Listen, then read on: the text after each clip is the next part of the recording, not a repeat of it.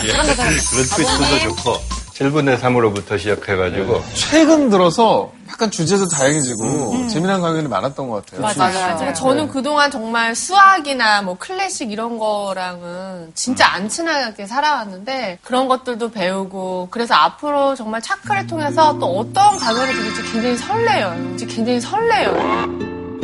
갑자기 왜 존댓말 하세요? 연세가 이렇게 내려가시고 악플 보셨어요? 그럼 우리 엄마가 난 거야. 자꾸 왜 이렇게 진경이는 너를 무시하니? 최근 들어서 가장 본인에게 자극이 됐던 강의가 뭐였는지. 아, 수학이죠, 당연히. 안 나요. 최근에 뭐였는지 모르겠지. 오늘의 강의가 아마 또 나의 최고의 강의가 되지 않을까? 그런 또 기대감이 있습니다. 솔직히 말해서 지지난주에 뭐 했는지 기억 안 나죠. 어, 잠깐만. 어, 잠깐만. 잘 되는 강의. 나 재밌게 봤는데. 어, 이런 거 싫어. 좋아, 이런 거 좋아. 나 클래식 좋아해. 너무 좋아해. 난 추리 진짜 나피 좋아해. 나오는 거 너무 싫어. 셜록 홈즈 이런 거. 오늘의 클라임씨는 어? 공개합니다. 사건 현장 아니에요? 아이고. 어,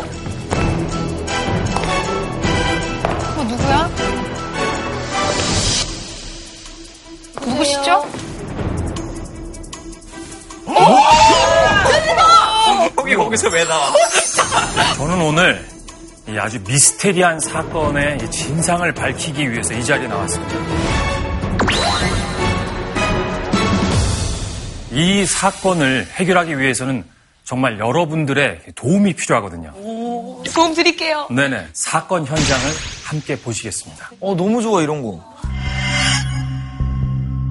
경북 문경의 한 마을에서 안재찬의 부인 황미리가 이웃 남자 정의문의 집 대문에 목을 메고 죽은 채 발견됐습니다. 남편 안재찬은 곧바로 경찰에 신고하면서 이 며칠 전에 일어난 충격적인 사실을 털어놨는데요. 부인이 이웃 남자 정의문에게 겁탈을 당하려는 찰나 자신이 그 광경을 목격해 미수에 그쳤다는 겁니다. 살인 미수. 하지만 이 일로 정신적 충격을 받은 아내가 괴로워하던 끝에 정의문의 집 앞에서 자살을 한 것 같다고 남편이 진술을 했습니다. 이웃 남자 정의문은 사건 직후 어디론가 도주한 상황입니다.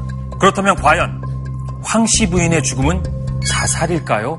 아니면 타살일까요? 지금 내용상은 자살인데 죽이고 매단 걸 수도 있잖아. 그렇죠. 그렇게 볼 수도 있죠. 둘이. 바람을 피워서 남편이 목격하고 죽인 다음에 그 사람은 도주를 했다고 하지만 알고 보니 이 사람을 죽여가지고 어디다 묻어놨는데 유기라고 갑자기 집에서 옷장을 열었는데 밑에서 갑자기 이렇게 나오는 또 어떤 면으로는 이 남자 둘의 공문일 수도 있다는 어, 그거 너무 나쁜 사람들이야, 그러면. 여러 가지 이 의견 제가 잘 모아서 저희 탐정님한테 탐정님한테 잘 말씀드리겠습니다. 아, 주시였나요? 아, 선생님이 탐정이 아니셨어요? 탐정인 척 탐정인 척 하셨어요. 탐정인 줄 알았어요. 지금까지 저는 네, 탐정 보조, 네, 연기자 김승수였고요. 오늘 이 사건을 정말 명확하게 밝혀주실 저희 탐정님을 한번 모셔보도록 하겠습니다. 탐정님, 안녕하세요. 와,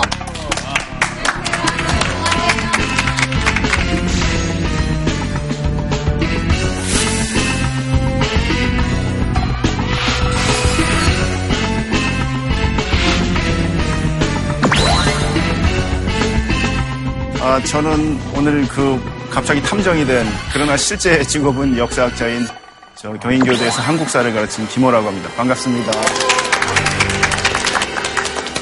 아, 선생님 아까 그 사건이 실제로 있었던 사건인가요? 그럼요. 지금부터 한 100여 년 전에 100년 전이요? 네, 한 100여 년 전에 있었던 사건. 조선시대.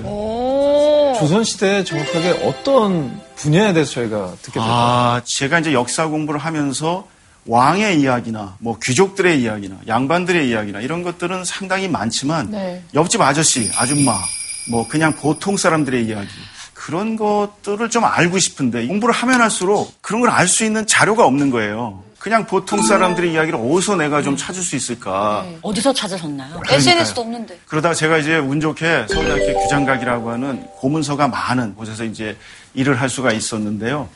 그때 우연히 자료를 찾다가 살인사건 자료를 보게 된 거예요.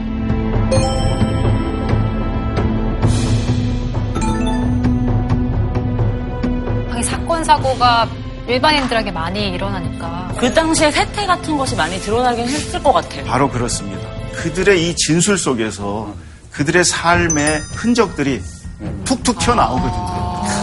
예, 그 흔적들을 먹는 거죠, 다. 그때는 이제 잠도 안 와가지고 막 학교에 가 연구실에 가서 좀 죄송한 말이지만 누가 죽었을까? 무슨 일으로 죽었을까? 아, 어떤 사고가 완전 꽂힌 있었을까? 스토리를 도대체 보니까. 예, 너무 내가 미드 보듯이 이걸 정주행을 쫙 하신 거네요. 그때 이제 정리하고 연구하신 그 자료들을 토대로 저희가 아는 그 별순검이라는 콘텐츠가 탄생을 했다고 들었거든요. 맞습니다. 그래서 이제 그런 연구들을 막 해갖고 학계에 조금씩 글을 써내고 있었을 때 조선판 CSI 드라마를 만든다고 하는 팀이 와서 좀 같이 좀 도와달라고 해서 제가 조금 도와드리기도 하고 그런 저의 연구가 그런데 뭐 보탬이 돼서 문화 콘텐츠가 좀 만들어지니까 어 이렇게도 쓰이는구나 그런 생각을 했었죠. 김승수 씨도 오늘 이 주제에 좀 관심이 원래 있던 편이셨어요? 저도 원래 뭐 과학 분야에 되게 관심이 좀 많이 있었기도 하고 많지는 않지만 저도 사극을 좀 했었던 터라 사극에서도 가끔은 이렇게 과학 수사를 조금은 모방한 그런 이제 스토리들도 가끔 나오거든요.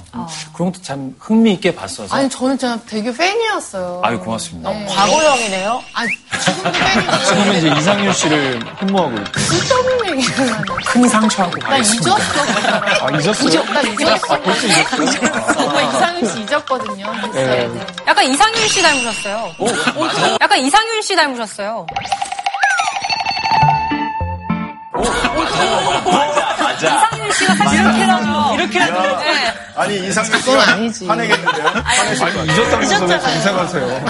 아니 아무리 잊었어. 눈을 위아래로 내린 까면 어떡해요. 자, 아무튼 다른 뭐, 매력이 있는 거지. 네, 정말 시작부터 흥미로운 얘기를 저희가 많이 들었는데 본격적으로 오늘 어떤 주제로 강연을 하실지 알려주시면 좋을 것 같습니다. 오늘 사실 강의할 내용은 바로 이런 것입니다. 억울함을 어떻게 알아? 네, 조선의 정. 조선의 정의론이라고 해봤는데요. 정의론이라고 하면 뭐 엄청 무슨 거대한 철학적인 이야기라기보다 실제 역사는 에피소드들이 많잖아요. 그런 에피소드들을 가지고 중간중간에 또 살인사건 이야기도 곁들여가지고 조선이 추구했던 어, 정의로운 사회. 그러면 뭔가. 사건 사고를 수사하고 범인을 잡고 그랬던 이야기들이 오늘 강연 내용이 되는 거예요. 그렇죠. 범인을 제대로 처벌하려면 수사를 먼저 네. 제대로 해야 되잖아요. 네. 그러니까 수사를 제대로 하는 것에 관한 이야기를 할 것이고요. 그다음에 두 번째는 사실은 수사를 제대로 하는 것의 목적은 뭘까요? 그 나쁜 놈을 범인을 잡기. 그렇죠. 응징하고 억울하고. 억울함을 해소해주기 위한 것이 최종 목표니까 앞에 과학 수사는 하나의 수단인 거죠. 그걸 통해서 어떻게 정의로운 사회를 만들 것인가 하는 것이죠. 근데 진짜 범인을 잘못 잡으면 그것도 억울한 거잖아요. 그렇죠. 그래서 정확히 잡으려면 그렇죠. 과학 수사를 해야 되죠. 정확합니다. 근데 어떻게 과학 수사를 하죠? 솔직히 저 당시에는 무슨 지문을 통해서 뭘 할 수도 없고 DNA 검사도 안 돼, CCTV가 있는 것도 아니고, 그러니까 그렇죠. 되게 범인 잡기가 힘들었을 그게, 것 같아요. 그게 너무. 궁금하시죠? 수업을 들으면 알게 될 거예요. 조선시대 검시 장면인데요. 목 절린 흔적도 뭐 이렇게 있고 뭐 이제 이런 것들을 가져가서 수사를 해요. 다 뭐에다 쓰는 물건일까? 어느 방향으로 뼈가 부러졌는지를 보기 위해서 이 부러진 부위를 이렇게 농도가 좀 높은 확 부으면 핏자국이 드러납니다. 아니, 근데 이런 거. 아까 제가 말씀드린 것처럼 전반부의 좀 강의는 과학적인 수사를 위해서 어떤 식의 노력을 기울였는지 그 얘기를 조금 말씀드려 보려고 해요. 사건이 발생하면 당연히 고발을 하겠죠. 누가 그 억울하다는 것을 고발을 하는 거고 연장이라든지 이장이라든지 그런 사람들을 통해서 이 사또에게 전달이 되도록 그런 행정 체계를 꾸며놨습니다. 그래서 사또에게 고발이 되면 바로 지체 없이 밤에 접수가 되면 밤에 접수가 되는 대로 비가 오면 비가 오는 대로 바로 현장에 달려가도록 하는 것이 의무지침입니다. 네, 각이 앞서서 면장이나 이장이나 그런 사람들 어떻게 할까요? 사건 현장을 잘 보존할 의무가 있습니다. 그 테이프 막 이런 거 police나 police 라 붙이지는 않지만 그 볏짚으로, 볏짚으로. 볏짚 라인, 금집 라인. 그런 건 없고 아니면 현장에서 이제 뭐 대기를 한다든지 그렇게 하면 사또는 사건 조사를 도와줄 이제 보조자들하고 함께 현장으로 이제 나오게 됩니다. 그래서 현장에서 조사를 할 때는 반드시 사건 관련자들이 다 입회하에 네, 임시 장면을 보도록 되어 있습니다. 그럼 또 세계적이다. 사또가요. 누구랑 좀 비슷한 역할인가요? 경찰이 될 수도 있고 또 경찰청. 큰 사건이면 검찰이 나가서 조사를 할 수도 있고 심지어 판사가 되기도 하는. 판사가 될 수도 있고 뭐 다 할 수 있는 거예요. 검찰, 판사 다 해.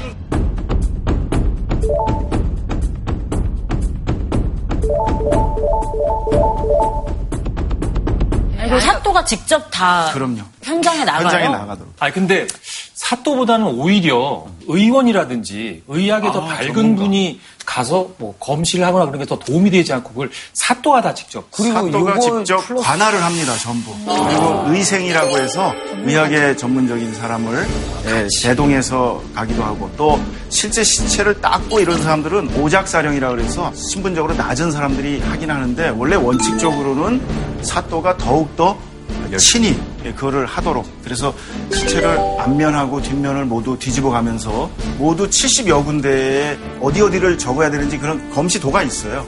예, 그거를 적도록 돼 있고 이 사람이 무슨 옷을 입었는지까지 다 적어요. 예, 그래서 심지어 패션도 알 수 있어요. 아, 그 시대에 어떤 옷들을 입고 있었는지 하나하나 다 적어요. 그럼 이제 그 뒤에 이제 구체적인 수사 과정은 어떻게 또 이루어지나요? 관련자들은 어떻게 할까요? 불러서 관련자들은 전부 다 데려가서 감옥에다 다 가둬놓은 다음에 구속 수사인가요? 그렇죠. 불구속 수사는 없어. 기본적으로 이제 구속 수사를 하는 거죠. 요즘에는 뭔가 혐의가 좀 더 있어야 구속이 되는데 그렇죠. 옛날에는 그냥 무조건 다 이건 이제 다 대부분의 살인 사건이고 또 이제 위중한 사건이니까 신병을 하고, 확보하는 예, 신병을 확보하는 거죠. 확보해서 이제 놓고 검신을 했잖아요. 이제 그거를 토대로 해서 관련자들이 이제 질문하는 것이죠.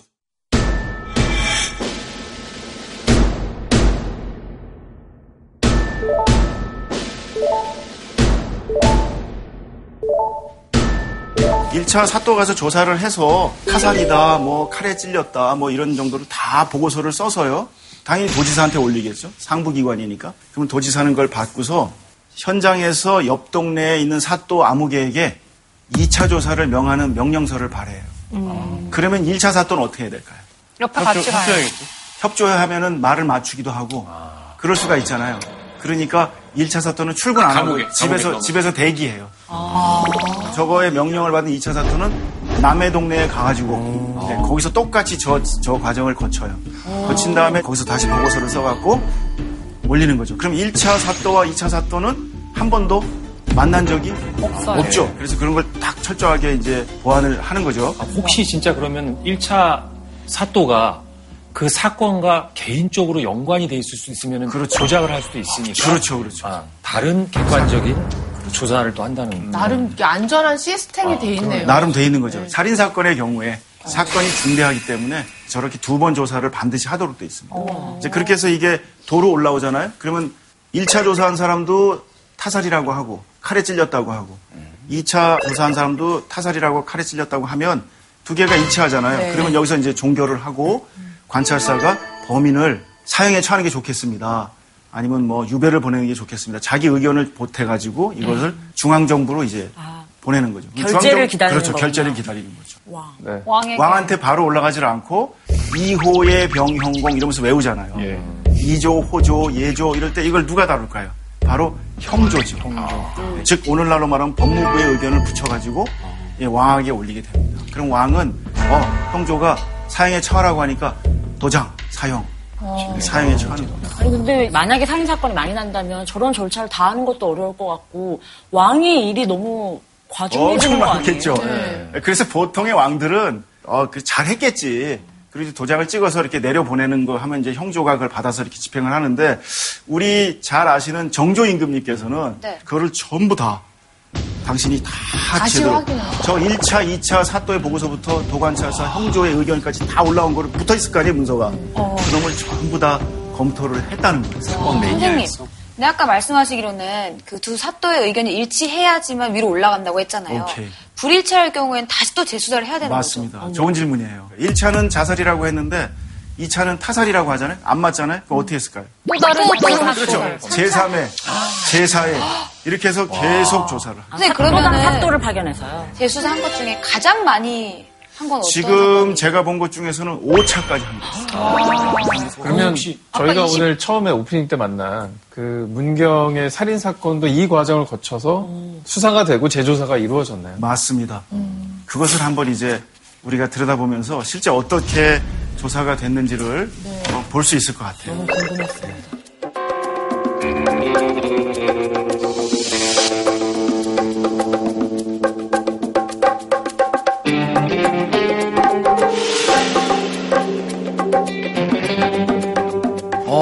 나왔어. 이게 이 황씨 아, 다 있는데 세 개? 누르기도 그렇죠. 누르기도 누르기도 너무 하고 막혔다. 붓기도 하고 아, 누르기도 하고 시기도 거야? 했다. 그러나 사인을 모르겠다는 붉기도 하고 누르기도 하고 희기도 한 이런 증상들은 구타의 가능성이 높은 어떤 그 자살이 아닐 흔적이에요. 수 있는 가능성을 높여주는 증거, 그 그렇죠. 기록이네요. 자, 아까 말씀드린 이렇게 색깔로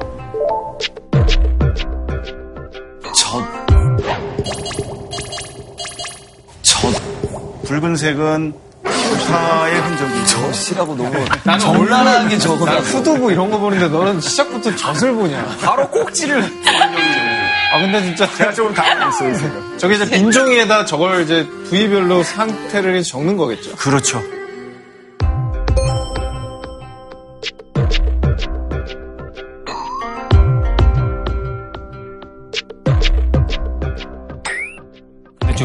갑자기 든 생각인데요. 네. 저 시대에는 남녀가 유별한데 그렇죠. 혹시 여자 시체도 옷을 다 벗기고 맞습니다. 남자들이 아, 이 순씨 역시 그 사극을 해서 그런지 눈이 밝아요. 섬세하시다. 네. 양반 부녀자들의 경우에는 집안에서 우리는 검시 안 하겠다. 이런 면하겠다 우리는. 그래서 그 면검권을 주었어요. 양반이 아닌 사람. 양반이 아닌 경우에는 그런 권리가 없었어요. 어, 무조건 해야 돼요, 그냥. 네, 다 조사를 위해서 전부 옷을 벗겨야 되고 그리고 그걸 다 적어서 이제 기록을 해야 되는 거죠. 사실은 억울함을 풀 생각이 있으면 잠깐의 모욕이 있더라도 조사를 해야 되는 게 맞는 거죠. 그래서 이제 그런 나름 섬세한 과정들이 있었죠. 지금 말씀하신 것처럼. 선생님 근데 저렇게 네 가지 색으로 분류하기에는 되게 단순하죠. 너무 단순해요. 완전 단순해 놓은 건데 엄청이요. 제가 저건 몇 개만 예를 든 거고요. 되게 자세하게. 붉은색의 단계도 검붉은색, 자줏빛이 도는 붉은색 이런 식으로 섬세하게 이렇게 설명이 있어요. 이 색깔을 이렇게 한 것이 현대 과학적인 어떤 근거가 좀 어, 오늘날에도 외면적으로는 저런 형태들을 띠니까 네, 크게 봐서는 잘못됐다고 말하기 어려운데 저걸로 완전히 범인을 확정하기까지는 조금 엉성한 지식이라고 할 수 있겠죠. 색깔만 봐서. 1차 판단 기준이 되는 거예요. 그렇죠. 안색이? 시신이 막 부패해갖고 검은색이 돼버리면 아예 저걸 볼 수도 없잖아요. 맞아요. 네. 저때 그래서 아까 말씀드렸잖아요. 접수가 되면 신속하게. 바로 신속하게. 예. 어, 그러면 그 사또가요, 이 현장으로 갈 때 지금 경찰차 가는 것처럼 소리 내면서 가요? 어, 이렇게 그냥 예전에 드라마에서 살짝 네. 느끼면은 그럴 때 물러거라라는 소리를 그게 그런 것 같은 느낌이 네. 생각이 드네요. 그런데다가 정수리 왼쪽에 피부도 뭐 벗겨져 있고 그런 얘기도 되고 타살됐을 가능성에 대한 암시잖아요. 자살로 보기에는 석연치 않다. 뭔가 이게 다른 좀 뭐가 있을 것 같다 이렇게 생각할 수 있는 거죠. 그래서 이분이 그때 중수무원록이라는 책을 당연히 참고하도록 돼 있으니까 공부를 하셨던 것 같아요. 무원록이라는 책은 원래 무 없을 무자에 원 원통할 원자에 그러니까 원통함을 없게 하는 책이에요. 그게 이제 바로 과학 수사의 뭐 가이드북이라고 할 수 있는 그래서 모든 사또들이 그 책을 공부해가지고 수사 현장에 나가면 그 가이드대로 하도록 돼 있는 그런 책인데 저게 김순문록의 자액 스스로 목을 메고 죽은 경우에 저렇다 예, 이런 내용들이 있는데 요거를 좀 한번 김승수 아 그럴까요? 우리 또 사극 톤으로 한번 그러면 예. 목을 맨 장소가 어디든 남은 흔적은 먼지가 많은 데라면 어지럽게 줄 자국이 있어야 스스로 목을 맨 올가미의 흔적이라 할 수 있다.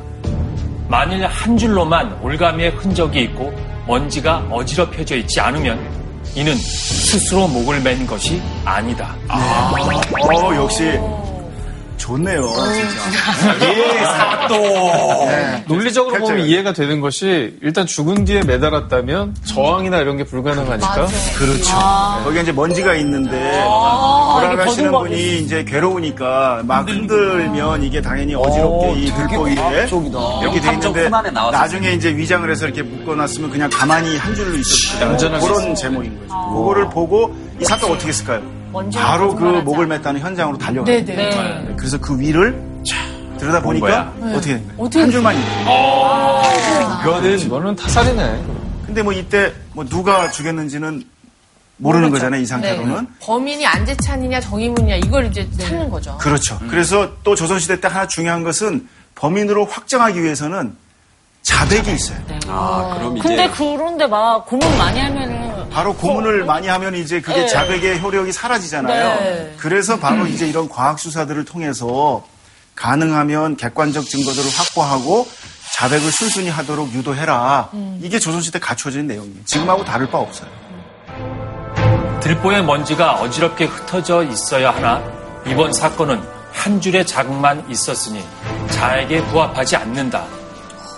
내가 감히 내 철을 정의문의 빈집으로 옮긴 후 자살했다고 고했으니 그 간악함이 매우 심하구나. 저런 증거들을 가지고 사또가 죄를 추궁하자 당연히 자백을 했죠. 이 사또는 거기서 이제 사건을 종결하고 이 남편을 범인으로 삼아서 이제 보고를 한 거죠. 아, 그럼 이게 음. 각색이 안 된 완전 100% 리얼이에요? 예. 어. 오, 진짜? 저 얘기들을 가능하면 반드시 구호, 어, 말하는 그대로를 받아 적도록 돼 있어요. 뭐 정리를 한다거나 그러면 뭔가 생각이 들어갈 수가 있잖아요. 오늘날로 말하면 뭐라 그럴까요? 뭐 녹음 테이프 기록이라고 그럴까? 그런 정도의 그 구어체 시 말로 쓰여져 거. 있어요. 예, 뭐, 당시 뭐 그- 유행하던 했네요. 표현 같은 것들도 그렇죠. 그 시대에. 묻어났을 것 근데 같아요. 지금 그 시대적 상황만 없으면요. 지금 경찰에서 조사하는 거랑 똑같은 것 같아요. 뭔가 내용 자체가. 그러니까 결국에는 이제 지금이 어떤 판결이 무언록이라는 어떤 기록 덕분이었잖아요. 네.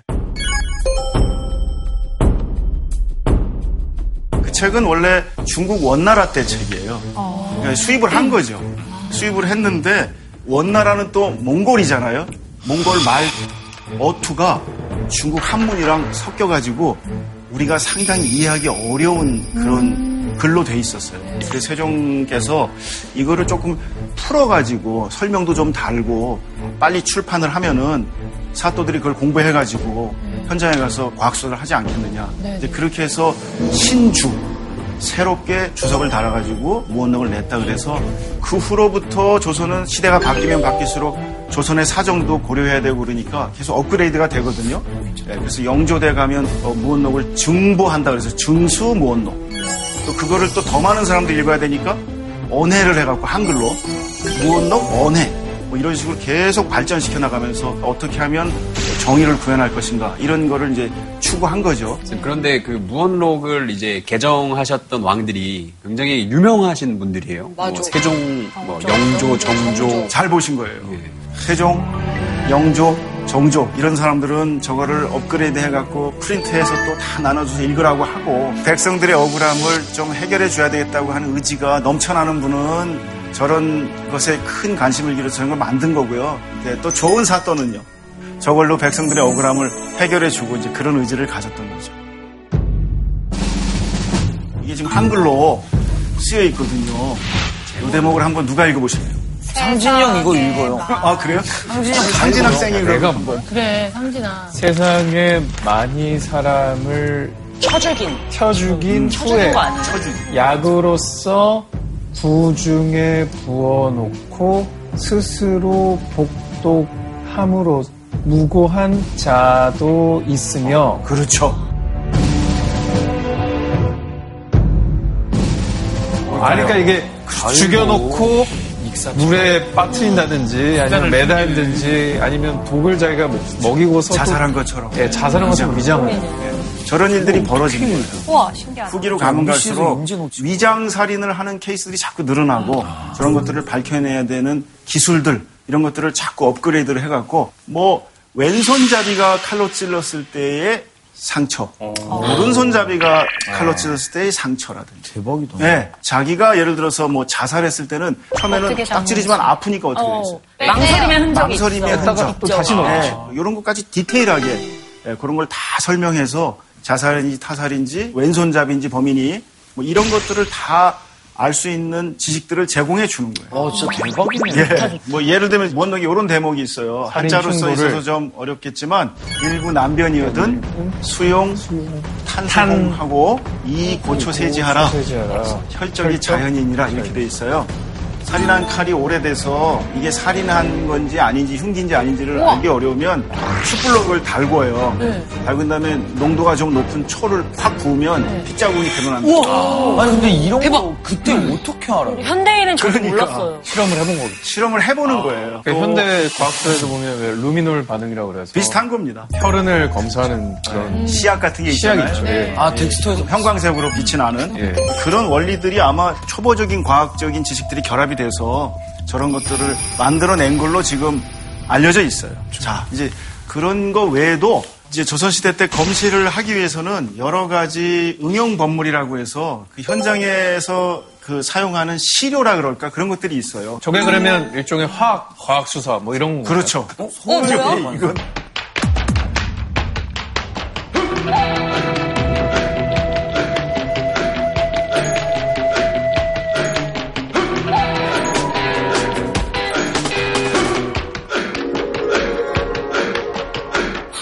어떻게 사용했어요? 이게 우리가 그걸 맞춰야 되는 거예요. 아, 정말. 맞춰보세요. 제가 거꾸로. 팔을 썰어서 코에 넣는 거 아니야? 그 눈물 나면 그런 거. 이거는 이미 사망한 사람의 돌아가셨어요. 사인을 판단. 파인 판단. 파는 파를 벗겨가지고 이 상처 부위에 문질렀을 때 색깔 변화를 관찰해요. 아유, 정확합니다. 우와.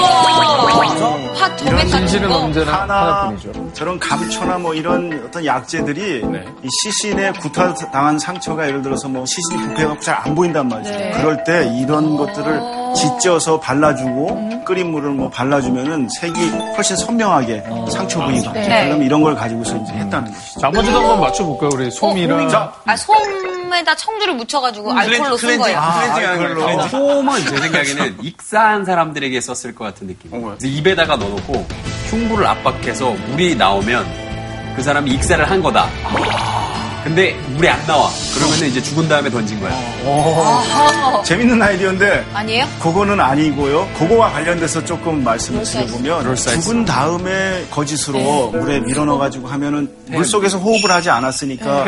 뭐가 아무것도 없겠죠. 근데 이제 사른 상태에서 들어가면 막 호흡을 하니까 그래서 조선시대 때 어떻게 됐냐면 해골을 취해서 물을 코 있는 데다 부어가지고 모래 같은 것들이 나오는지를 확인하도록 돼 있어요. 그렇게까지. 그 사람이 가격을 당해가지고 다리 같은 게 부러지거나 뼈가 부러지거나 했을 때 어느 방향으로 뼈가 부러졌는지를 보기 위해서 이 솜을 가지고 부러진 부위를 이렇게 훑어보는 거예요. 그럼 솜이 걸릴 거 아니에요. 아. 잘게 부서진 그런 걸 가지고 밖에서 가격을 한 부분을 확인하도록 하는 훼손된 이런- 예. 뼈의 결을 그렇죠. 좀더 결을 시각화한다는 말씀이시죠? 그리고 그걸 확인하기 위해서 먹물로 다 칠해보도록 돼 있어요.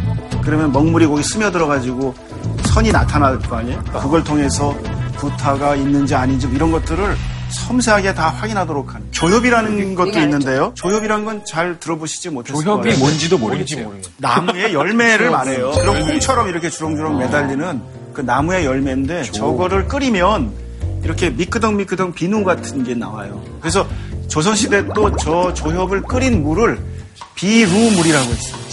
그런데 서양 애들이 소프를 갖고 왔잖아요. 어, 이거 비루네. 이렇게 된 거예요. 그래서 비누. 아, 이름, 이름, 이름. 네, 그래서 원래 조선시대 때는 저걸 끓여가지고 세탁도 하고 또 이렇게 시신도 닦고 어머, 어머. 저걸 비루물이라고 해요. 신기하다. 재밌다. 닭은 뭡니까 대체? 닭이 알아서 움직이는. 뭔거 같으세요, 저거? 닭은 제가 예전에 대본에서 한번 본 적이 있습니다. 닭. 예, 독사한 사람의 입에 그 백반이라는 거를 아우, 예, 저, 저 들어본 것 같아요. 그거. 예, 밥입니다, 밥. 밥, 예, 예. 그거를 넣어놓고 일정 시간 있다가 그걸 빼서 닭한테 먹였었을 때 닭이 죽으면은 아. 정확, 정확하게 지금. 예, 예, 그거를 예전에 대본에 부수적으로 나왔던 주석에 야, 완전히 오늘 승수 우수학생이네. 아니, 아니, 별거다. 지식인이시다. 아니, 아 독살에 의심 있는 경우에 잘 아시는 것처럼 어떻게 하나요? 저 은비녀 같은 걸로 이렇게 하면 은수저, 은비녀 은수저. 색깔이 막 변하고. 아, 네. 근데 은비녀가 꼭 독에만 변하는 게 아니라 이렇게 이물질이 나쁜 것들이 있으면 쉽게 색깔이 맞아, 변해서 맞아. 그걸 가지고 이제 확정하기가 어려우니까 네. 이 닭을 애꿎은 닭을 데리고 가고. 너무 귀엽게 웃고 있는데 지금. 얘 좀 미안하긴 한데. 해맑은 예, 닭이 이제 애 죽으면 이제 독살로 하는 건데 이게 한 번 그런 일이 있었나 봐요 조선시대 때. 닭을 이제 그렇게 검사했는데 죽었잖아요 얘가. 버리고 간 거예요 그랬더니 동네 사람들이 또 먹어가지고 또 탈이 난 거예요. 중독 걸리죠. 그- 그걸 또 먹을 게 없으니까. 그래서 이게 웬 떡이냐고 또 먹었겠죠. 이제 닭 때문에 또 문제가 생겨서. 저게 제일 신기했어요. 중수문록 대전에는 찹쌀이나 수수밥 같은 것들을 계란이나 오리알의 흰자위랑 섞어서 입안에 넣고 독이 이렇게 들어가면 그 흰자위의 단백질 같은 것들이 반응을 하겠죠. 그런 단백질. 맞으면 뭐 리트머스 시험지가 될 법한 그런 식으로 그 독성을 확인하고 이런 방식으로 조금씩 나아지는 거죠. 되게 디테일하잖아요. 아까 디테일한 밥알을 개 먹일 때도 노른자 다 섞는 게 아니라 흰자위만 섞어서 입에. 경험적으로 이제 해보니까 아는 거죠. 무슨 조선시대 때 뭐 오늘날 같은 엄청난 과학이 있어갖고 했다고 보기는 어렵지만 그래도 나름대로 저런 이제 제도를 써가지고 예, 노력을 했다. 이제 그런 걸 우리가 좀 생각해 보는 거죠. 아까 제가 정확하게 조사하는 것도 중요하지만 그 이후에 이제 처벌을 통해서 정의를 구현하는 일이 훨씬 더 이제 중요하다고 말씀드렸잖아요. 네. 이 조선의 이 형법 제도는 대개 중국에서 만든 법률들을 많이 가져와서 썼어요. 그래서 이제 그 명나라의 법률을 명률을 갖다가 썼는데 그런 다섯 가지 형벌들이 있어요. 회, 회초리로 때리고 장, 조금 더 큰 이제 곤장 같은 거. 때리고 돌아는 건 노동형이에요. 건설 현장 같은 이제 수업을 해서 이제 하기도 하고 뭐 이런 일도 하는데 보통 살인 사건의 경우에는 사형을 시키거나 그보다 등급이 낮으면은 이제 유배형을 보내요. 그래서 중국 법전에는 유배형을 삼천리 유배를 보내야 된다. 이게 돼 있는 거예요. 근데 조선은 땅이 좁아서 삼천리가 안 되네. 삼천리가 안 되잖아요. 네. 그 어떻게 했을까요? 한 바퀴 돌아와요. 아니요. 그래서 섬으로 보내요. 아, 제주도. 네, 지리적으로 이제 멀게 느껴지는 곳에다가 이제 그렇게 그런데 유배를 보내, 보내면요. 거기서 벗어나지 못하도록 항상 뭐 보초든지 누가 감시를 하나요? 어, 그 좋은 질문입니다. 역시. 유배 보내면 어떻게 했을 것 같습니까? 저 같으면 그- 탈출하죠. 담장을 높게 만들어요. 그 담을 못 넘게 딱 네, 그, 경계를 그. 위리안치라고. 그 예, 이제 위리안치. 중범죄인의 경우 그 담을 못 넘게 돼 있고 그보다 이제 좀 낮은 경우에는 조금 돌아다닐 수도 있어요. 네, 그래서 전셋집을 얻어야 돼요. 월세집을 얻든지. 네, 그래서 누구 집에 자기가 기식하고 있다지 여기 살고 있다 하는 것을 정기적으로 사또한테 가서 한 달에 두 번씩 제가 지금 도망가지 않고 여기서 잘 처벌받고 있습니다. 자기 돈으로 집은 자기가 해요? 자기 돈으로 자기가 구해야 돼요? 다 셀프로? 그래야지. 자, 그 얘기는 뭐 좀 정리를 하고 중국의 명료를 기초로 하지만 조선에서는 자기 나름대로 경국대전 막 이런 거 맨날 막 옛날에 외워갖고 맞추셨던 기억이 나실 텐데요. 저런 책들을 내면서 이제 조선의 실정에 맞게 중국 법률하고 조선 법률을 갖다가 같이 사용을 하는데 제가 오늘 조금 더 말씀을 드리려고 하는 게 이 속대전이라고 하는 영조의 법전이에요. 예를 들면 중국의 명률에서는 부모가 누구한테 얻어맞고 있어요. 그럼 자식 된 사람이 어떡할까요? 가만히 못 있죠. 가만히 못 있잖아요. 네. 부모를 구하려다가 탁 밀었는데 죽었어요. 네. 그러면 명률에서는 어쨌든 살인자로 취급을 해요. 사람을 죽였기 때문에. 정당방위인데도 정당방위로 하지 않고 그래도 사람을 죽인 것에 무게중심을 좀 둬요. 네. 근데 조선의 속대전을 보면 그래도 효자인데 사형에 처하기는 조금 문제가 있다. 이렇게 합니다. 그러면 어떻게 될까요? 조선에서는 훨씬 더 도덕적인 감정, 윤리적인 감정 이런 것들을 더욱 많이 강조하는 방식으로 했네. 법전이 개정됐다고 할수 예, 있죠. 예. 우리 식대로. 영조가 좀 더 국가 철학을 약간 이쪽으로 끌고 간 이유가 어디 있어요? 그렇죠.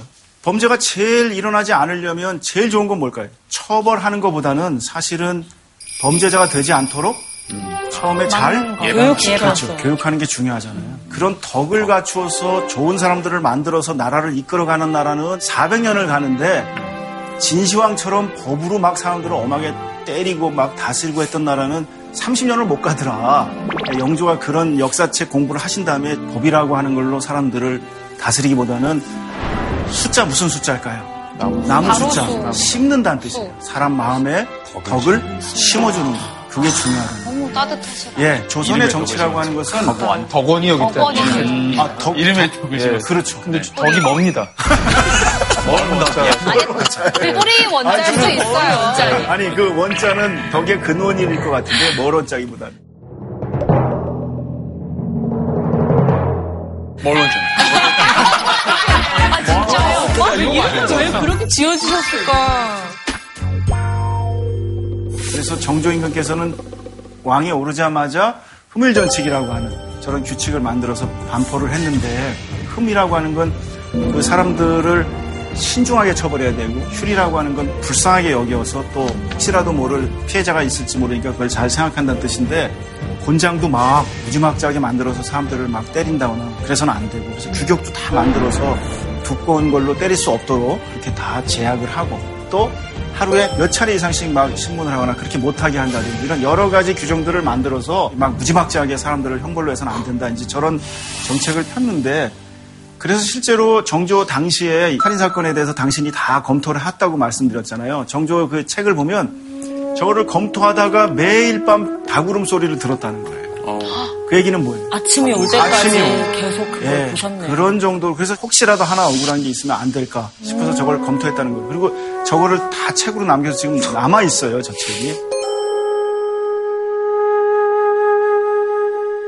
실제로 살인 사건, 즉 사형에 처해서 죽어야 될 천여 건의 사건 중에서 사형에 처해 지금 거의 없고 감형을 하거나 석방을 했다는 대부분의 경우 정조왕이 참 덕이 많으셨네요. 비율이 너무 높은 거 아니에요? 높은 거죠. 아니, 사형수 300명을 풀어준 거잖아요. 근데 아까 그 흐물 원칙을 보면 어쨌든 그 피의자, 범죄자의 인권까지 조금 다 고려한 생각을 겁니다. 한 거잖아요. 인권하면 정조죠. 그래서 한 번 죽으면 사람이 우리 배웠었잖아. 반성할 수가 없잖아요. 킹제이.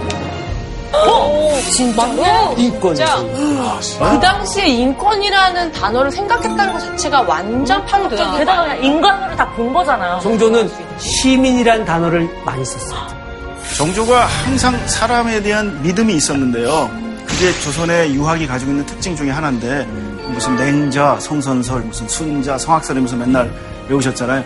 맹자께서 말씀하시는 성선설이라는 게 뭘까요? 사람은 원래 착한 사람은 원래 본성적으로 이타적인 성격들이 있다. 사람을 악으로 보고 그걸 교정하려고 드는 그런 순자적인 해석보다는 맹자적인 해석을 통해서 나라를 만드는 게 더 좋다고 생각한 게 조선 사람들이에요. 그런 믿음을 배신하진 않았나요? 재범률이라든가 사람들이 있었죠. 그런 사람들이 있기 때문에 임금님께서 그렇게 풀어주시면 안 됩니다라고 엄벌에 쳐야 됩니다 라고 주장하는 사람들이 당연히 있었고 예, 그럼에도 불구하고 정조는 계속해서 난 저 사람을 믿는다 이런 걸로 가는 거죠. 그래서 그 어쨌거나 뭐 정조 임금은 굉장한 이상주의자고 그렇죠. 뭐 대단한 덕이 근본이 되는 사회를 꿈꿨던 것 같아요.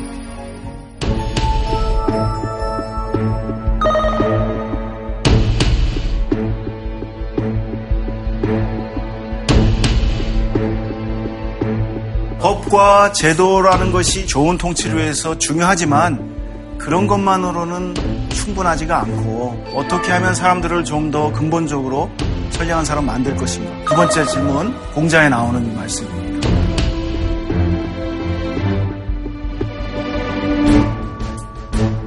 그러나 덕으로 하면은 부끄러워하면서 올바르게.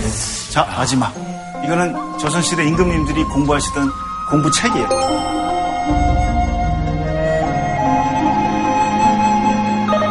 예라는 것은 사태가 발생하기 전에 예방하는 것이고 법이라고 하는 것은 사후의 처방이다.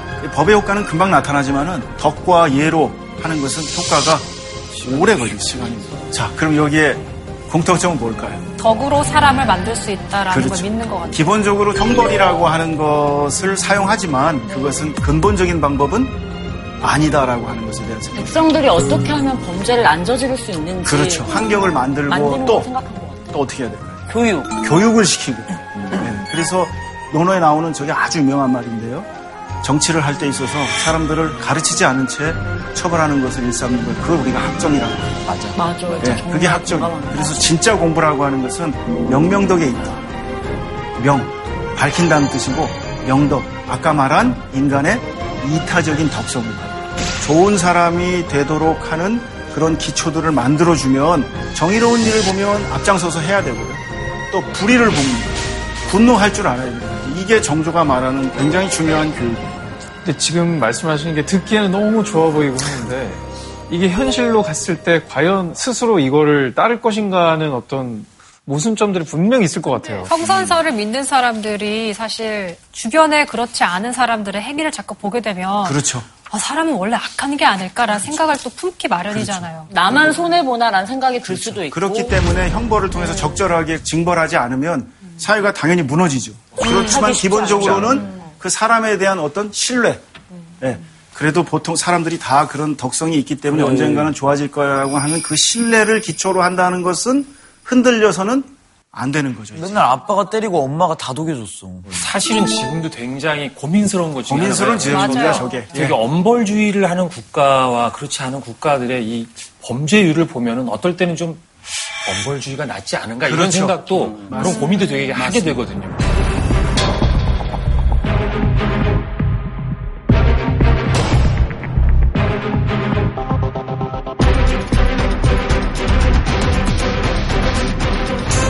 한마디만 말씀드리면 다산 선생이 자기 그 형정에 대한 논의를 쓴 글에서 조선에 비해서 중국은 사형을 하는 율이 100배나 많다.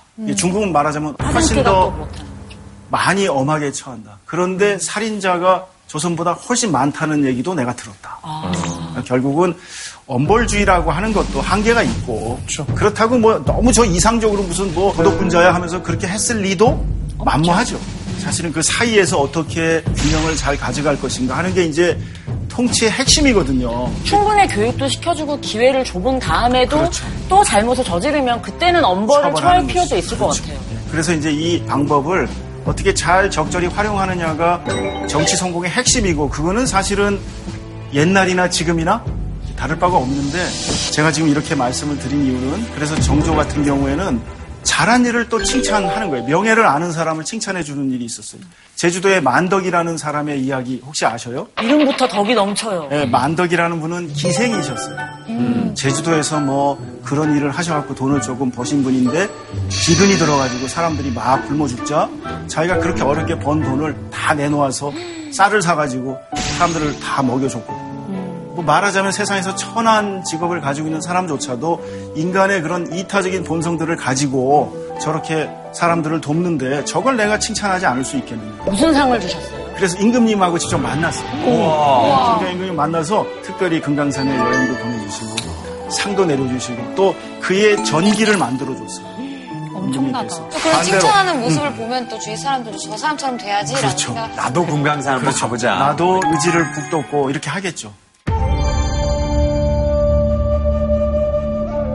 이 은혜라는 분은 또 반대 입장에서 어떤 총각이랑 결혼을 시켜주려고 했던 그 매파가 있었어요. 네. 결혼을 잘 하려고 했다가 중간에 틀어져가지고 무슨 앙심을 품었든지 사실은 저 은혜라는 여자아이가 너무 애가 이렇게 음탕해가지고 이게 결혼이 잘 안 된 거지 이게 내가 주선이 잘 안 돼갖고 그런 게 아니다. 뭐 이런 식으로 해서 은혜를 아주 그 모함하고 좋지 않은 여성으로 이제 했던 거예요. 그러자 은혜가 수치스러운 일을 당했다고 생각해서 이 노파를 살해한 거예요. 은혜란 여자도 보통 아니에요. 보통은 아니에요. 그리고 자수를 또 한 거는 그만큼 내가 억울하다는 네, 걸 억울하다는 걸 통해서 자수를 한 거예요. 그래서 사실은 살인이잖아요. 네. 그러면 살인자를 어떻게 한다고요? 사형이. 사형. 사형을 쳐야 돼요. 정조왕은 어떻게 했을까? 흠율, 흠율. 근데 또 그래서 자수를 하셨다는 정조는 걸 저기서 그런 불의함에 저항할 수 있는 그런 용기를 가진 저 여자아이를 칭찬하지 않을 수 없다. 칭찬이요? 이렇게 본 거예요. 사람을 죽였는데. 여기에 이제 바로 휼, 정상 참작. 정상 참작이 들어간 거예요. 네, 그렇게 해서 만약에 은혜 너 사람 죽였지? 사형. 이렇게 하면 또 정의가 훼손되고요. 또 반대로 사람을 막 죽이는 걸 다 용서하면 그래도 정의가 훼손되잖아요. 그래서 이 딜레마 속에서 어떻게 하면 이 문제를 처리를 할 것인가. 그러면 은혜는 아무런 벌도 안 받았어요? 처벌받지 않았어요. 전혀? 아니, 진짜? 일도 아니, 우리가 살면서 억울하고 사실 되게 그런 일 많잖아. 그때마다 다 죽여? 근데 너무 왜냐면 그 이런 게 정의 구현을 개인 차원으로 너무 내려가 버리면 이 사회가 그렇죠. 이 사인을 받으면 어떻게 될까요? 지금 나도 없어요. 네, 누구나 내 명예를 위해서라도 사실. 죽일 그렇죠. 나의 다른 것이야. 사람들도 다 폭력이 이제 막 너무 개인 차원에서 난무하겠죠. 네. 완전. 바로 이런 문제들에서 아까 상진 학생이 얘기했던 것처럼 다산 선생이 문제 제기를 해요. 어. 지금 계속 그런 방식으로 사인을 계속 주시는 건 매우 위험합니다. 당연히 그렇게 되면은 인륜에 의한 막 복수라든지 명예살인이라든지 이런 게 막 늘어날 가능성이 높아지거든요.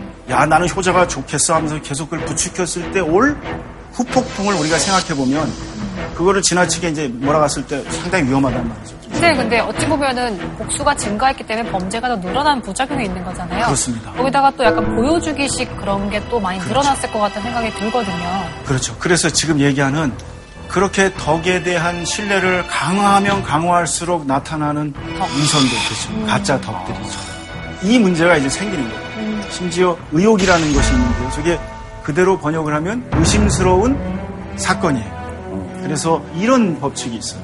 조선시대 때는 죄가 의, 의심스럽다면 유, 오직, 경, 가볍게 처벌해야 된다. 한 사람이라도 억울한 사람을 죽이느니 차라리 법이 제대로 집행되지 않았다는 비판을 듣겠다. 저 말도 맞는 말 같기는 하네요. 저게 맞는 말이죠. 저거는 주재용의 원칙. 사실은 지금 저 방금 말씀하신 저 부분이 요즘에 이 사형제도를 폐지해야 된다라고 하는 이 세계적인 목소리와 굉장히 닮아 있는데 16세기에 저런 이야기가 벌써 나왔다니 조금 법 수준이 좀 대단하긴 했다라는 생각이 듭니다. 그렇죠. 그래서 조선에서도 저렇게 의혹이 되면 처벌할 수가 없는 거예요.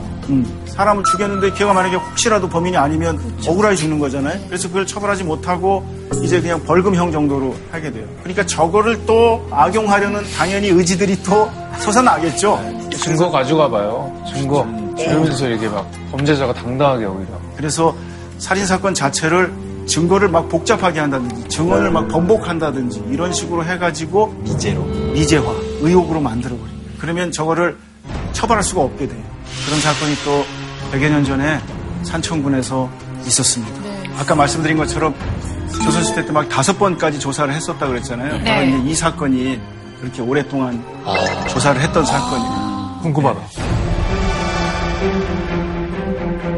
김씨 부인의 숙부가 조카의 병세가 위중해졌다는 이제 그 연락 받고 집으로 갔는데 난리가 난 거죠. 뭐 헛간에 불을 지르고 뭐 도주하고 막 그런 일이 벌어진 거예요. 그래서 조카 딸이 이미 사망해 있는 상태고 그 시어머니만 옆에서 울고 있었던 거죠.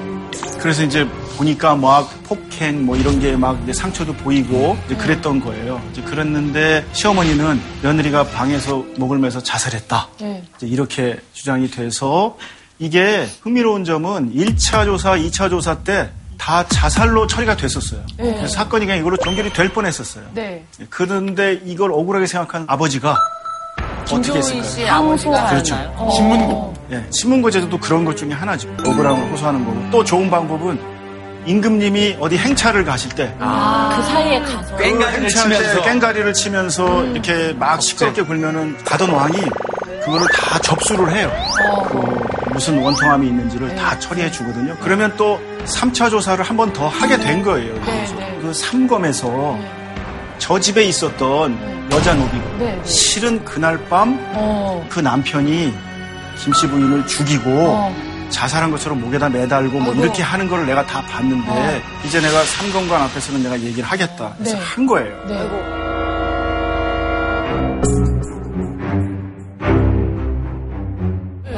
뭐 그러나 이제 이 삼검 사또는 적어도 그 노비의 증언이 있고 네. 구타 흔적도 있고 해서 이 부인이 자살한 건 아닌 것 같다. 네. 가서 타살로 보고서를 쓰고 있는데 있는데 연락이 온 거예요. 그 시어머니가 죽었다. 자살로 억울해서. 지나치게 엄형으로 고문을 막 해가면서 저 진실을 자백을 하라고 막 얘기를 하고 그랬다는 식으로 이야기가 번지는 거예요.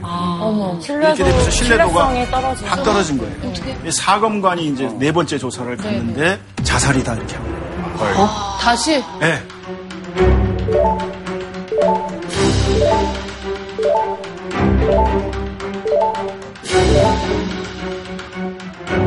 결국 그때 마지막으로 다 1차 때부터 5차 때 조사한 사람을 다 모아가지고 네. 합동조사를 하는 과정에서 그 사비, 노비가 네. 3차 때 조사가 진실이고 나머지가 다 잘못된 거다. 예, 이렇게 해서 이제 그 남편은 처벌을 받을 수밖에 없게 됐는데 남편은 도망한 상태였어요. 아이고. 저 남편 집에서는 저 사건을 저렇게 엎치락 뒤치락하게 만들게 되잖아요. 결국 저렇게 되면 저 사건이 판결하기 어려워지게 되고 판결하기 어려워지면은 처벌하기 어려워져요. 의혹이 되죠. 그래서 사실은 권력이 있고 돈이 있는 사람들이 어떻게 했냐면 많은 살인 사건을 의혹으로 만드는 거예요. 근데 지금 현대에도 이렇게 돈 있고 권력이 있는 사람들은 집행유예로 많이 풀려나는 거랑 좀 많이 비슷해 그렇죠. 보이기도 네, 해요. 그래서 저 때에 의혹이 많아지게 되고 그래서 무슨 말이 유행했냐면 유전무죄, 무전유죄란 말이 저 때도 나왔어요. 왜 세상은 항상 이렇게 될까요? 똑같죠. 네. 똑같습니다. 그런데 혹시 저렇게 초검 복검을 하는 과정에서 수령들의 어떤 과실이 있어서 그런 결과가 잘못 나올 수도 있잖아요. 수령들의 어떤 처벌은 혹시 없었나요? 그러면? 수령 다 파직됩니다. 아, 한 번의 실수로. 예, 근대로 들어오면 이제 뭐 감봉 조치를 한다거나 아니면 뭐 이런 식으로 이제 그런 게좀 있어야겠지. 조치가- 예. 근데 사실 저는 이것도 좀 놀라워요. 음. 그 천안 신분의 사람의 목소리, 작은 목소리인데도 그걸 또 들어줬다는 것도 좀 대단한 것 같아요. 어, 그 중요한 얘기예요. 조선 시대 때는 그 여성들도 다 증언할 수 있고요. 예, 실제로 여성들이 재판정에서 증언한 것을 증거로 채택하는 나라가 많지 않았어요. 전 세계적으로. 예, 근데 노비건, 뭐 여자건 이런 거 관계없이 기록해서 그걸 증언으로 삼는 것도 또 조선시대가 보여주는 또 흥미로운 지점 중에 하나예요. 이런 사건 너무 재밌는데 또 다른 사건 없나요? 다른 사건, 유씨 부인 자살 사건이라고 하는 예, 저 사건이 이제 바로 여러분들이 한번 생각을 해보셔야 되는 그런 사건 중에 하나예요. 저도 저걸 보면서 조금 고민이 많았었는데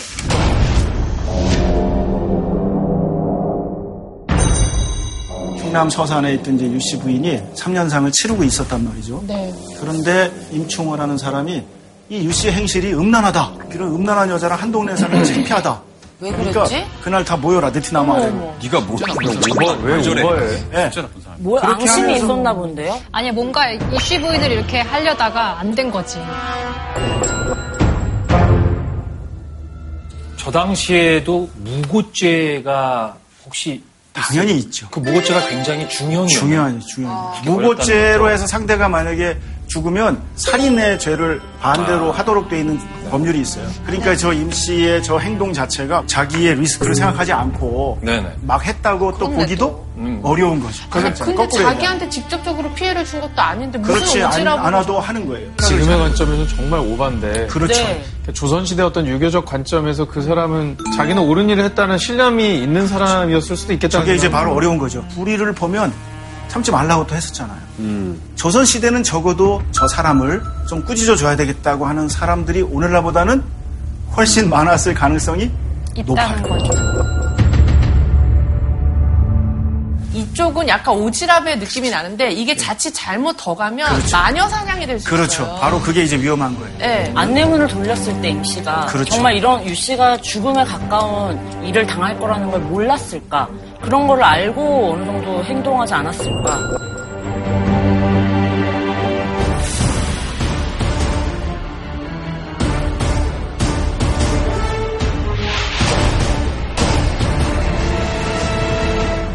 피해자 유 씨는 남편과 사별을 하고 어, 오직 아들만 바라보면서 사셨던 그런 어머니셨습니다. 그런데 임충호는 이 확인되지 않은 거짓 추문을 퍼뜨려서 유 씨 부인에게 씻지 못할 모욕감을 안겨주었고 또 그로 인해서 스스로 목숨까지 끊게 했습니다. 진짜 이 몸이 죽는 건 슬프지 아니하나 악명을 잊고 죽게 되니 어찌 원통하지 않겠습니까?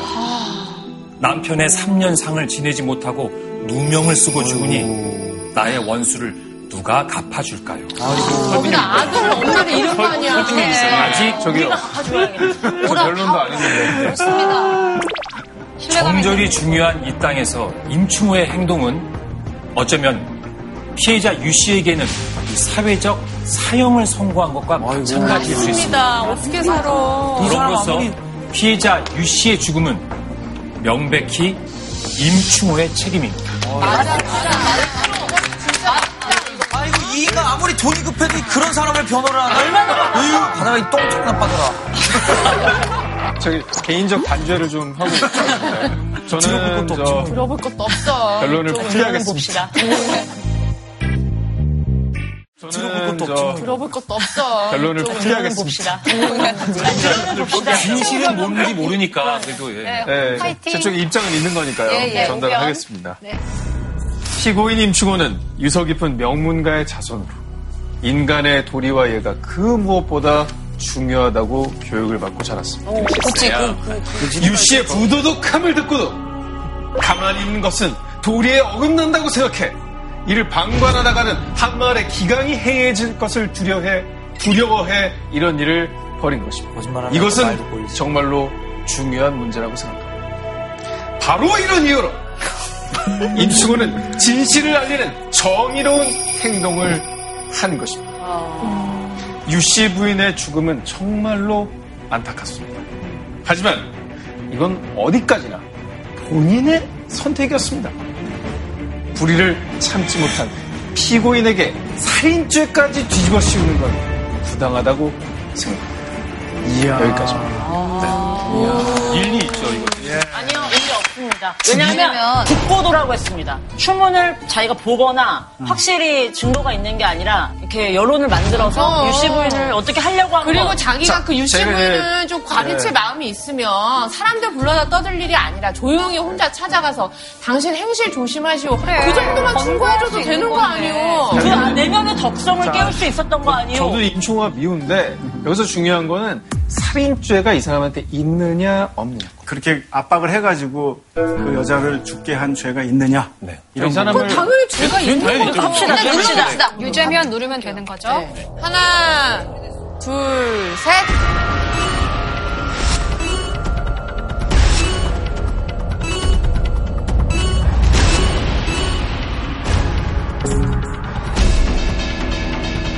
배심원 판결은 압도적으로 그러네요. 임씨의 유죄를 한 분 빼고는 다 죄책이 있다. 중요한 거는 이게 정말로 어떤 이런 모함이나 이런 걸로 인해서 이렇게 자결하는 상황이 계속하게 발생이 된다면 이 사회적으로는 정말 마녀 상황이 횡행할 수밖에 없는 걸 방조하는 것 같아요. 가장 위험한 판결이 될 수 있기 때문에 이건 정말 엄벌에 처해야 된다고 생각합니다. 아, 근데 사실 이것도 유 씨가 아니고 만약에 지금 세대로 갖고 오면은 부도덕함을 알리는 게 어떻게 보면 지금은 뭐 정치인 누가 비리를 저지른 거를 폭로하는 거랑 상황적으로 비슷할 수도 있잖아요. 있죠. 사실 지금도 그런 걸 놓고 판단하기가 굉장히 어렵잖아요. 무고와 정의는 또 어떻게 보면 동전의 앞뒷면 같기도 하잖아요. 이게 오버하면은 무고가 되는데 그 문제에 대해서 자기가 나름 여러 가지 조사를 해갖고 제대로 된 걸 가지고 문제 제기를 했다 그러면 또 그럼 우리는 정의의 목소리라고 할 수도 있잖아요. 그 사이에서 균형을 잡는 게 조선시대도 그렇고 지금도 그렇고 매우 어려워요. 어렵습니다. 용주 씨는 왜 안 눌렀어요? 한분 의견을 들어봐야 되겠네요. 저는 일단은 유 씨가 자살을 한 데에 있어서 어, 결정적으로 이 사람의 이런 행동이 어, 영향을 끼쳤다 라고 보기는 좀 어렵다라고 생각이 됩니다.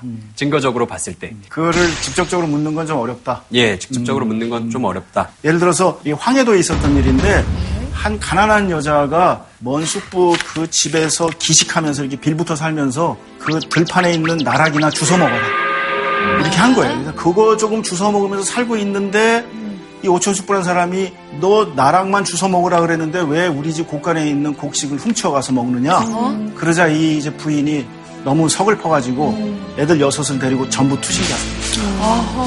그렇게 막 도둑으로 몰고 막 이렇게 해서 압박을 해서 사람을 죽게 하면 조선시대 때 위핍률이라는 게 있어요. 핍박을 해서 죽였다고 해서. 그 위핍률은 장 100대예요. 장 100대를 맞으면 죽을 지경까지 가지만 죽지는 않아요. 죽을 만큼 때리는 거죠. 엉덩이가 너덜너덜해. 요거를 정조임금이 판결을 하게 됐거든요. 이런 놈들을 내가 응징하지 않으면 이 나라가 제대로 될 리가 없다. 그러니까 나는 괘씸죄를 더해가지고 이놈을 갖다가 더 엄형에 처하라고 여러 가지 방법을 모색하라고 이제 했던 거죠. 정약용 선생이 강진의 유배 갔을 때 네. 저거를 보, 시게 된 거예요. 네. 만약에 이 경우에 오촌 숙부에게 그 여섯 명의 목숨값을 다 책임지라고 한다면 그거는 정의가 아니다. 이 여자가 물론 억울하고 그렇기 때문에 죽을 마음이 들고 그래서 뭐 죽을 수도 있지만 그 여섯 명의 아이들을 죽인 거는 그 여자가 죽인 것이다. 나는 그렇게 보고 싶다. 음. 그래서 다산 선생님 그런 거죠. 막 지나치게 막 다 풀어주고 그래 너는 뭐 다음에 기회가 있으니까 다시 반성할 거야. 그 효심이 가상하더구나. 이렇게 하면서 또 풀어주고 이런 지나친 관용도 안 되고 나쁜 놈이다. 이런 괘씸죄를 지나치게 적용해서 하는 것도 안 좋고 그런 어떤 균형을 잘 잡는 거 이게 법의 정의에서 매우 중요하다고 이제 제안하신 거예요. 그럼 정조에 비해서는 다산 선생님은 좀 법리에 좀 예, 맞춰서 그렇다고 좀, 볼수 있어요. 예. 재량이라고 그럴까, 정상 참작이라고 그럴까 그런 진폭들을 너무 쓰면 네네. 이제 법의 안정성이 회쳐지잖아요. 다선생 입장에서는 이 나라가 정말 제대로 잘 가, 가려면 이런 충원을 하지 않으면 안 된다는 마음으로 그걸 연구하신 거죠. 제목에 그런 느낌이 묻어 있는 것 같아요. 그렇죠. 그래서 흠음이라고 하는 말은 예, 좀 흠은 무슨 흠자일까요? 신중한. 신중한. 되게 신중하다는 뜻이에요. 살인자는 사형에 처해야 되는 이런 엄중한 사건에 있어서 정말 신중하게 감정적인 측면도 고려하고 또 사건의 어떤 context나 맥락도 제대로 보고 또 법리도 충분히 고려해서 그 밸런스를 잘 유지할 때만이 이 사회가 안전하게 갈 거고 더 아름다운 나라가 될 거다. 그거는 조선이나 지금이나 다를 바가 없습니다. 그럼 이 다산 선생님의 이런 조언들이 근대 법률의 근간이 됐을 확률은 높나요? 그런 정신들을 사실은 근대에 와서 다선생이 보여주는 그런 법에 대한 정신 같은 당연히 오늘날 우리가 또 주목할 필요가 있죠. 죄형 법정주의라는 그 뭐 그런 것에 또 아이디어랑도 그렇죠. 관련이 상당히. 관련이 있을 수 있고 그래서 제가 오늘 강의를 쭉 드리면서 사실은 뭐 법의학 무슨 과학수사 이런 얘기를 했지만 실제로는 조선시대 때 정의를 추구하기 위해서 굉장히 섬세한 노력들이 나름대로 이루어졌고 그런 논의 과정에서 어떻게 하면 더 나은 나라를 만들려고 했는지 애쓴 사람들이 많이 있었다는 거예요.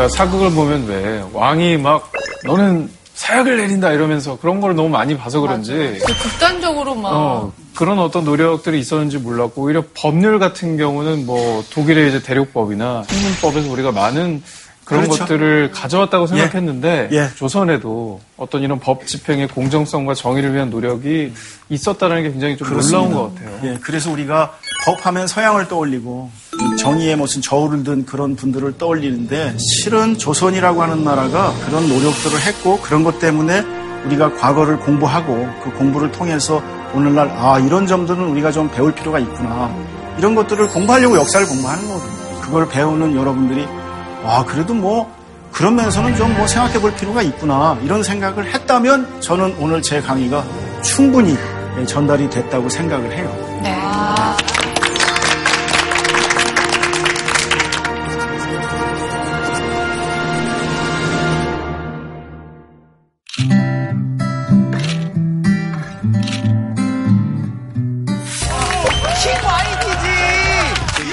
행복에 대해서 좀 깊이 있게 공부해볼 서울대학교 최인철 교수입니다. 행복에 대해서 가지고 있는 우리의 생각이 너무 좁아가지고 행복이 뭐라고 생각하십니까? 이제 생맥주와 함께 차 먹으면 설레이는 감정을 느끼거나 마음에 걸리는 게 없는 거. 이것만이 행복이다라는 생각을 하니까 내가 충분히 행복한데도 마치 내가 행복하지 않은 것처럼 선생님은 그러면 항상 행복하십니까? 늘 제가 듣는 질문인데 우리가 바꾸고 싶은 아니, 그럼 그럴 거면 왜 질문을 하신 건지. 아니, 주먹 찌신 거 아니죠? 아니, 이런 질문 처음 받아보죠. 전혀 행복을 공부해야만 비법을 찾아야만 되는 게 아니라 사실은 내 일상 속에 이미 들어가 있구나. 오늘 말씀해주신 강의 내용을 들으면서 저도 살면서 만약에 어떤 일이 생겼었을 때 법대로 접근을 할지 아니면 도덕적인 면도 한번 또 생각하면서 접근할지 좀 많은 거를 생각하게 해주는 그 좋은 시간이었던 것 같습니다. 아, 너무. 반했네요. 이상하게 아니, 그러니까 이게. 진짜 김선수 씨가 하신 말씀에 너무 공감하는 게 이게 단지 법적인 문제뿐만 아니라 우리 실생활에서도 좀 되게 따뜻한 감성으로 접근해야 될 일이 있고 조금은 이성적으로 차갑게 생각할 일들이 얼마든지 많단 말이에요. 그렇죠. 러니까 이거 꼭 법의 한계에서만 생각할 일이 아닌 것 같아서 고민해봐야겠다는 말씀에 전 굉장히 공감했을 뿐이에요. 아, 오늘 수업 듣고 그걸 느끼신 거구나. 오늘 두 분 말씀 들어보니까 아 그래도 제가 그 강의가 그래도 조금 전달이 잘 됐구나 이런 생각 조금 안심이 되고 그렇습니까? 질문상이 있는데 어, 어떤 거를 또 선생님이 준비를 해주셨나요? 제가요. 제가 뭐 좀 준비했어요. 정말. 정말 제가 이 아, 근데 진짜 네? 귀엽다, 저 다. 뒤에 책도 있어요. 정약용 조선의 정의를 말하다. 뭐 이런 거를 선물로 준비를 해봤습니다. 한 사람한테 몰아주시는 거예요, 세 가지를? 몰아줘야죠. 오늘 저는 그 목소리에도 반하고 마지막에 또 이렇게 좋은 얘기로 마무리해주신 우리 승수 학생에게.